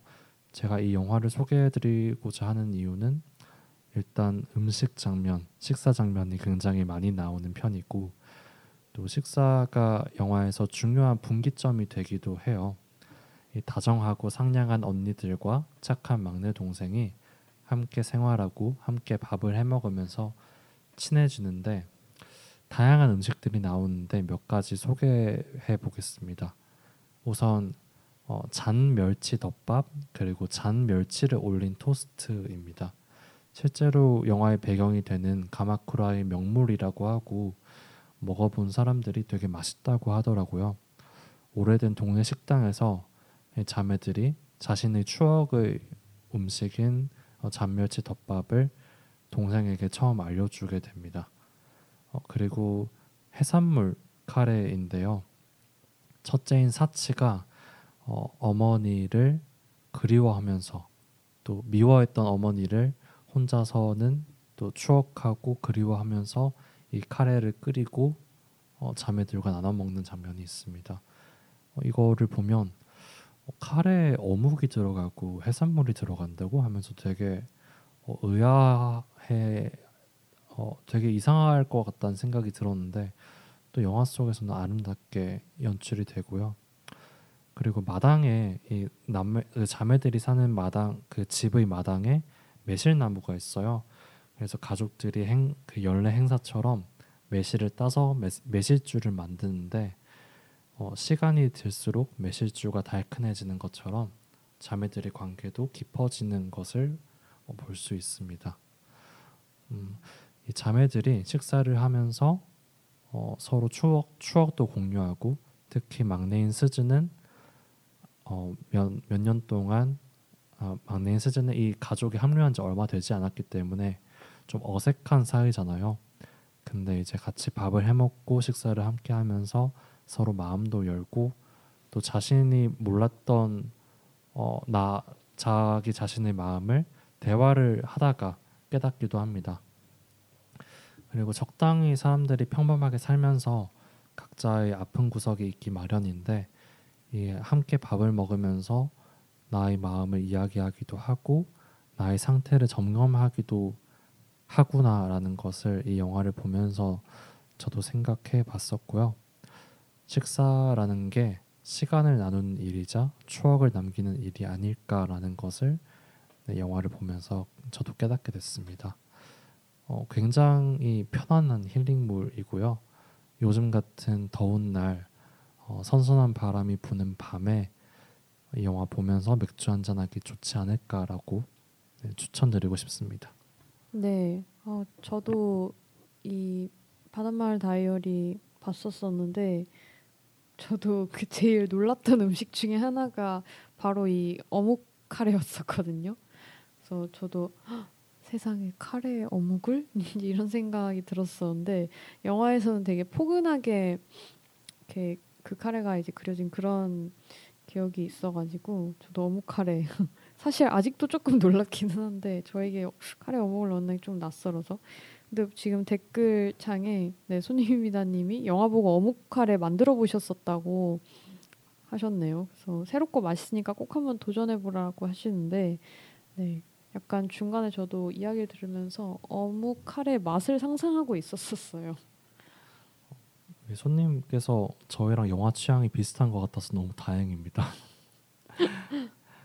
네, 어, 또이 영화 보면서 생각이 이 영화 얘기하면서 생각이 드는 게 일본 사람들이 참 음식이 등장하는 주요하게 등장하는 영화를 좋아한다라는 생각도 들었어요.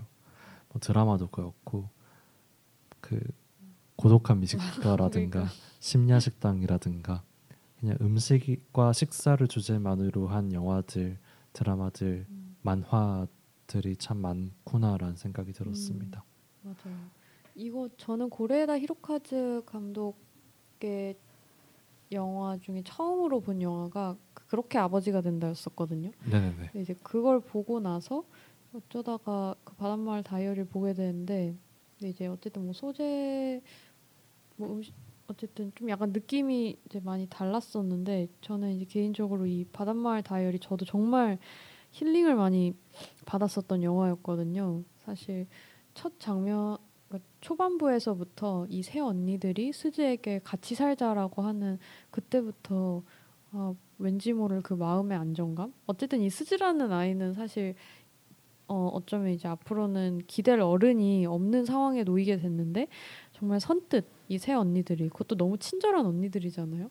이 친절한 언니들이 같이 살자라고 하는 데서부터 아 벌써 이제 마음이 조금 이렇게 편안해지면서 아 이 영화 편안하게 믿고 볼 수 있는 영화구나 이런 생각이 들었던 그 기억이 갑자기 났어요. 네. 어, 제가 오늘 또 소개해드리고 싶은 작품이 하나 더 있어요. 영화는 아니고 드라마 작품입니다. 작년 애플 TV 플러스에서 공개된 드라마 파친코입니다. 8부작 드라마고 작년에 이 작품이 공개되면서 어, 뉴스에도 많이 등장하고 꽤 화제가 됐는데 생각보다 주변에 본 분들이 적어요. 심리도 안 봤다고 들었는데 네. 어, 이 작품은 한국 한국의 일제 강점기와 그 이후로 이후를 배경으로 하는 한국인 캐릭터가 한국어로 연기를 하는 미국 드라마입니다. 스토리는 음, 자세하게 설명은 드리지 않고 제가 어, 소개해드리고 싶은 장면을 설명드릴게요. 이 드라마의 주인공인 선자가 임신을 하게 되고 또 결혼을 해서 급하게 일본으로 떠나야 하는 상황입니다. 이 부산에서 민박을 하고 있는 선자, 선자네 집은 매우 가난하기 때문에 어머니가 선자에게 해줄 수 있는 게 많이 없어요. 유일하게 해줄 수 있던 것이 흰 쌀밥을 먹이는 것이었습니다. 당시 쌀은 일본인과 부자들만 먹을 수 있는 거였고 가난한 서민들은 사는 것조차 불법이었던 시대인데 이 어머니 양진이 우리 딸 결혼합니다 라고 하면서 흰 쌀을 사서 아주 정성스럽게 씻고 밥을 짓습니다. 이 밥 짓는 장면 자체를 굉장히 사려 깊게 자세하고 아름답게 그려냈어요. 이, 그리고 선자는 밥 예, 쌀밥도 평소에 못 먹던 것을 어머니가 먹으라고 하니까 그 밥도 잘 못 먹으면서 울고 그런 장면이 있는데 이거를 보면서 아, 밥 한 공기를 짓고 먹는 장면이 이렇게 울림을 줄 수 있을 줄이야라고 되게 감탄을 했었거든요. 어, 이 파친코라는 작품을 또 강력하게 추천드리고 싶은데 일제강점기 시대와 또 우리 어, 선조들이 겪었던 고통에 대해서 저희는 많은 작품을 보기도 했고 역사 수업에서 많은 이야기를 듣기도 했지만 제 3자의 시선에서 이 미국인들이 만 그 외국인들이 만든 또 재미교포, 제일교포들이 보는 우리의 역사는 어, 굉장히 새롭더라고요.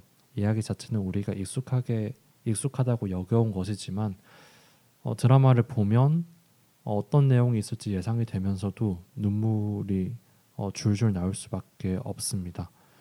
또 이 작품이 굉장히 많은 제작비를 투, 투자한 작품이니만큼 평소에 저희가 보던 사극 드라마와는 다르게 때깔이 굉장히 좋습니다. 어, 이 작품은 애플 TV 플러스라는 OTT에서 보실 수 있는데 애플 제품을 가지고 계신 분이라면 월 6, 6,500원을 내고 이 어, 오리지널 작품들을 볼 수 있고 또 최근에 애플 제품을 사셨거나 또는 이런저런 뭐 제휴 할인 혜택을 받으시면 무료로 보실 수 있는 방법도 굉장히 많아요. 파친코를 비롯한 다양한 작품들이 있으니까 애플 TV 한번 구독 고려해 보셨으면 좋겠습니다. 제가 이렇게 말하니까 너무 애플 광인 같지 않나요? 근데 안 그래도 손님입니다님이 애플 TV 구독하면 가장 먼저 보고 싶은 파친코 하셨는데 저도 사실 파친코 때문에 애플 TV 늘 아, 구독해야지 구독해야지 하고 있었는데 저는 사실 파친코를 보고 있지 않았던 이유가 소설을 읽고 이걸 보고 싶어서였었는데 어쩌다 보니 이제 계속 책 읽는 걸 미루게 되다 보니까 파친코를 보는 건 역시 이제 미뤄지게 됐어. 지금까지 못 보게 됐었는데 어, 네. 물론 이거는 이제 외국인의 시선에서 우리의 역사를 보는 그런 영화지만 저도 뭔가 그 재미교포의 이야기를 다룬 그 이민자들의 역사를 다룬 그런 문학 작품이나 영화들 이런 거 보면은 되게 마음이 항상 아릿하고 슬프고 그러거든요. 그래서 파친코 역시도 정말 꼭 보고 싶은 작품이었는데 네, 그래서 애플 TV 홍보가 맞고요. 그 최근에 그 말 파친코처럼 디아스포라라고 하죠. 이민 또 이주 가정에 대한 이야기가 굉장히 많은 것 같아요.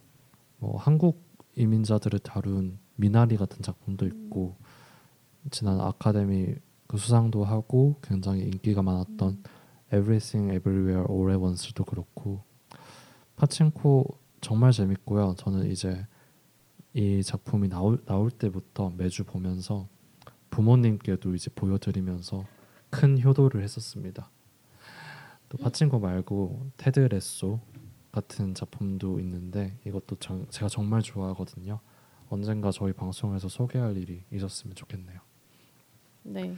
그러면 저희 일부 시네마 클리니카 마무리하면서 파친코 드라마의 오프닝 음악을 듣고 올게요. 이 음악에 맞춰서 주인 등장 인물들이 신나게 춤을 추는데 유튜브에 클립이 있으니 한번 찾아보시길 바랍니다. 더 그래스 루츠의 Let's Live for Today입니다.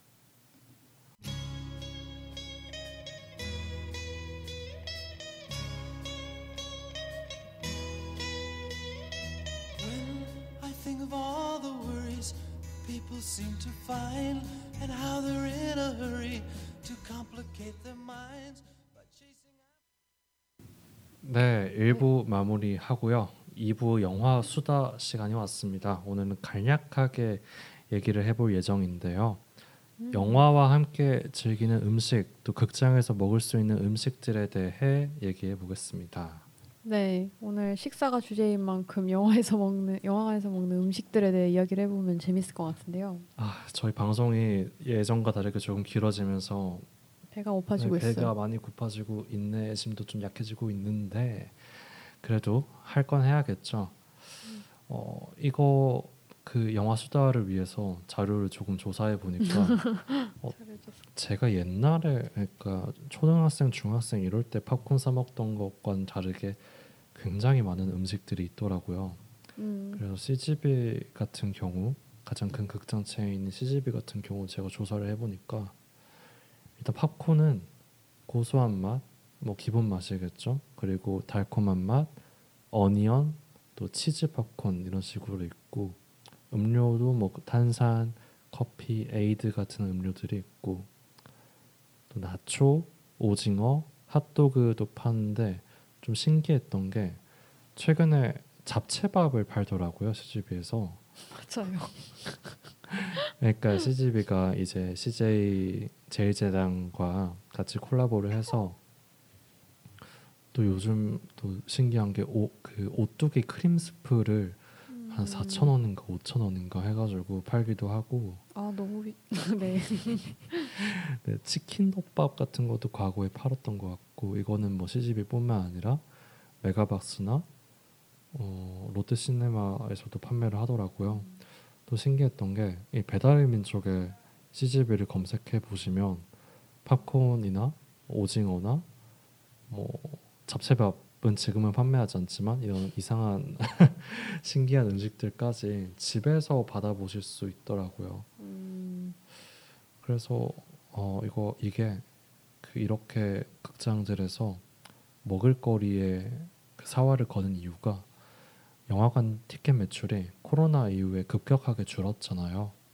그래서 티켓 값을 지금 14,000원, 15,000원까지 올리고 있는 상황인데 매점 매출도 팬데믹 이후에 좀 많이 줄어서 어, 영화관 자체가 그 운영을 하는데 적자밖에 안 나는 상황이에요.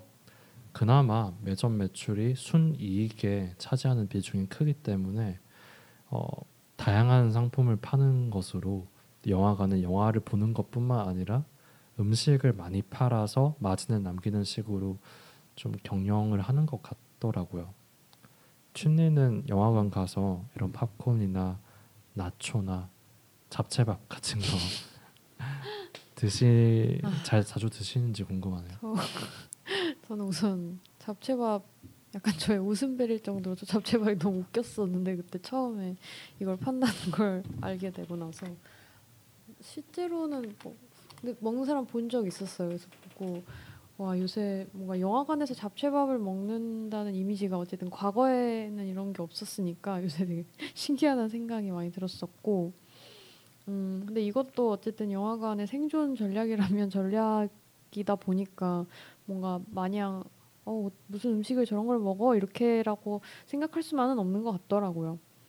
어 저 같은 경우에는 전 사실 영화관에서 뭘 잘 안 먹는 편이긴 한데 팝콘? 팝콘은 그래도 종종 먹는 것 같아요. 저는 카라멜 팝콘 좋아해가지고 팝콘을 먹어야 된다면 카라멜 팝콘 잘 먹는 것 같고 그 다음에 얼마 전에 웃긴 일이 있었는데 그때 아바타 이제 2 개봉했을 때 친구랑 보러 갔다 왔거든요.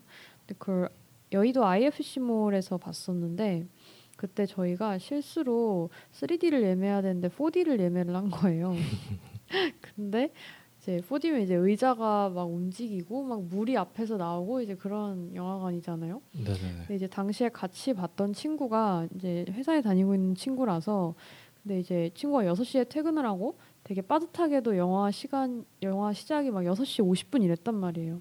근데 이제 친구가 저녁을 못 먹은 거죠. 음, 그래서 이제 좀 많이 배가 고프다 보니까 이제 저는 이제 아 우리 팝콘 큰 걸 사가자 해서 저는 팝콘 큰 걸 사고 친구는 아 그럼 나 저기 핫도그를 시키겠다 해서 막 핫도그도 그지만 큰 걸 사가지고 이제 음료도 막 이렇게 사가지고 들어갔는데 이제 알고 보니 우리가 봐야 되는 영화가 4D였던 거죠. 그래서 이제 아바타를 보면서 앞에서 막 물이 나오고 막 의자가 움직이는데 막 저는 막 팝콘이 떨어지지 않게 팝콘을 사수하면서 막 먹고 있고 친구는 앞에 막 물을 마시면서 핫도그를 먹고 있고 되게 재밌었던 아바타 관람 경험이 생각이 났어요. 그 3시간 동안 팝콘 들고 네. 다 드시긴 했나요? 영화 보면서? 심지어 다 못 먹었습니다. 그래서 바닥 바닥에 많이 떨어지지 않았나요? 어, 네. 그래서 처음에 처음에 이제 이 전 사실 4D가 당시 처음이었거든요, 이게. 그래서 이게 의자가 어떻게 움직이는지 이게 균형이 어떤 느낌인지를 파악하는데 초반에 처음에 익숙하지가 않아서 처음에 팝콘이 막 많이 떨어졌었고 이후에 이제 어느 정도 균형 감각을 잡고 난 이후에는 막 흔들릴 법하면은 막 이렇게 팝콘을 잘 사수하면서 봤던 기억이 나네요. 그 상황관에서 팝콘 사간 사람이 그 집니랑 집니 친구분밖에 없지 않았을까라는 아 근데 꽤 많이 보시더라고요. 그러니까 사실 놀랐던 게 아까 말한 잡채밥 이거를 그 아바타 4D관에서 잡채밥 드시는 분을 봤어요. 그래서 아, 우리보다 더한 사람들이 있다. 저는 이런 영화는 회를 먹어야 하지 않나라는 생각이 들곤 했는데. 근데 참 재밌는 일이 많았죠, 진짜 아바타 당시에. 아 저는 근데 이렇게 전 사실 팝콘 중에서도 어니언 맛이나 치즈 맛 같은 경우는 옆자리나 뒷자리에 이런 거 드시고 계시면 냄새가 너무 많이 나서 음, 그나마 캐러멜 카라멜 팝콘 같은 경우는 괜찮은데 음, 너무 냄새가 많이 나는 뭐 치즈 팝콘이나 잡채밥 같은 거는 극장에서 팔면 안 되지 않나라는 생각도 들고 음. 심지어 뭐 그 SNS 같은 곳에 올라온 걸 보면 뭐 초장에 회를 영화 보면서 찍- 찍어 먹는다 뭐 이런 것도 있잖아요.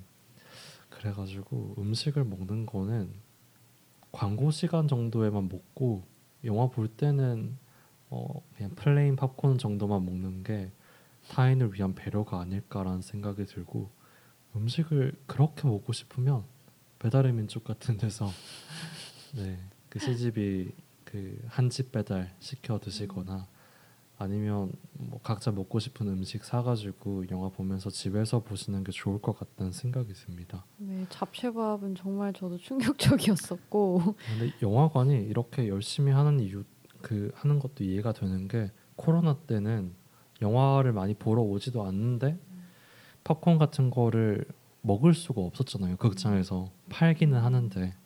그래서 영화관도 고충이 있지 않았나라는 생각이 들기도 하고 심리는 집에서 영화 볼 때는 그래도 간식 같은 걸 드시긴 하죠. 아, 어 근데 저는 지금 생각해 보니까 저 혼자 볼 때도 뭘 잘 안 먹는 것 같아요. 진짜요? 그러니까 뭐 근데 저는 사실 제가 좋아하는 과자 있거든요. 저는 약간 쿠크라스 중독인데 되게 바닥에 흘리는 걸 좋아하시나 봐요 팝, 팝콘도 흘리고 쿠크라스 근데 진짜 먹기 힘든데 뭐 잘 뜯어서 이렇게 오물오물 잘 먹으면 흘리지 않는 방법을 터득할 수 있을 만큼 많이 먹었어요 쿠크라스를. 그래서 쿠크라스 뭔가 말고 근데 저는 원래 제가 막 네, 뭔가 침대에서 뭘 먹는 걸 좋아하지 않아서 그런지 기억이 거의 없네요. 저는 뭐 배달 음식 같은 거를 시켜 먹는다고 하면 영화 볼 때 음, 네. 배달 음식 같은 걸 시켜 먹는다고 하면 피자 같은 걸 먹는 것 같아요. 이제 음, 왜냐하면 피자는 손에 딱 들고 영화를 보면서 계속 먹을 수 있잖아요. 그래가지고. 피자를 특히 너무 진지한 영화 볼 때 음식을 먹으면 힘드니까 음, 특히 그쵸. 잔인한 영화 볼 때 피 나오는 영화 볼 때뭘 음. 먹으면 소화가 잘 안 될 것 같으니까 미국의 화장실 코미디 영화들 있잖아요. 아, 좀 약간 야하고 조금 더럽고 어, 자극적인 영화들 이런 거 볼 때는 미국 영화 볼 때는 미국 음식 먹는 게 제일 좋, 제일 좋더라고요. 저 사실 고백할 거 있는데 저 그 본즈앤올 보면서 그때 혼자서 팝, 팝콘 먹었었던 기억이 오른 그 식인 네. 이 소재가 카니발리즘의 소재가 된 네네네. 영화인데 아 그래도 팝콘은 카라멜 팝콘 채식이니까요. 먹으면서 맛있게 먹으면서 봤었던 기억이 나네요. 침리 그 취향이 뭔가 뭔지 조금 육화했으면 조금 알 만큼 알았다고 생각하는데 어, 점점 어렵다는 생각이 들면서 네 오늘 여기까지 방송 마무리하도록. 하겠습니다.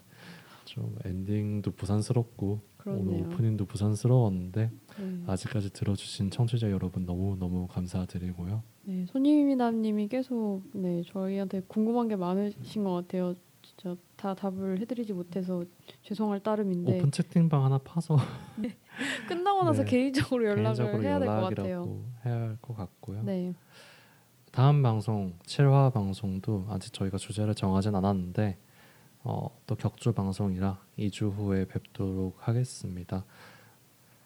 저희 건강하게 다음 방송에서 뵙도록 하고요. 네. 마지막 곡으로 아하의 Take On Me 들으면서 마무리할게요. 안녕. 안녕 맛있게 점심 아니 저녁 드세요.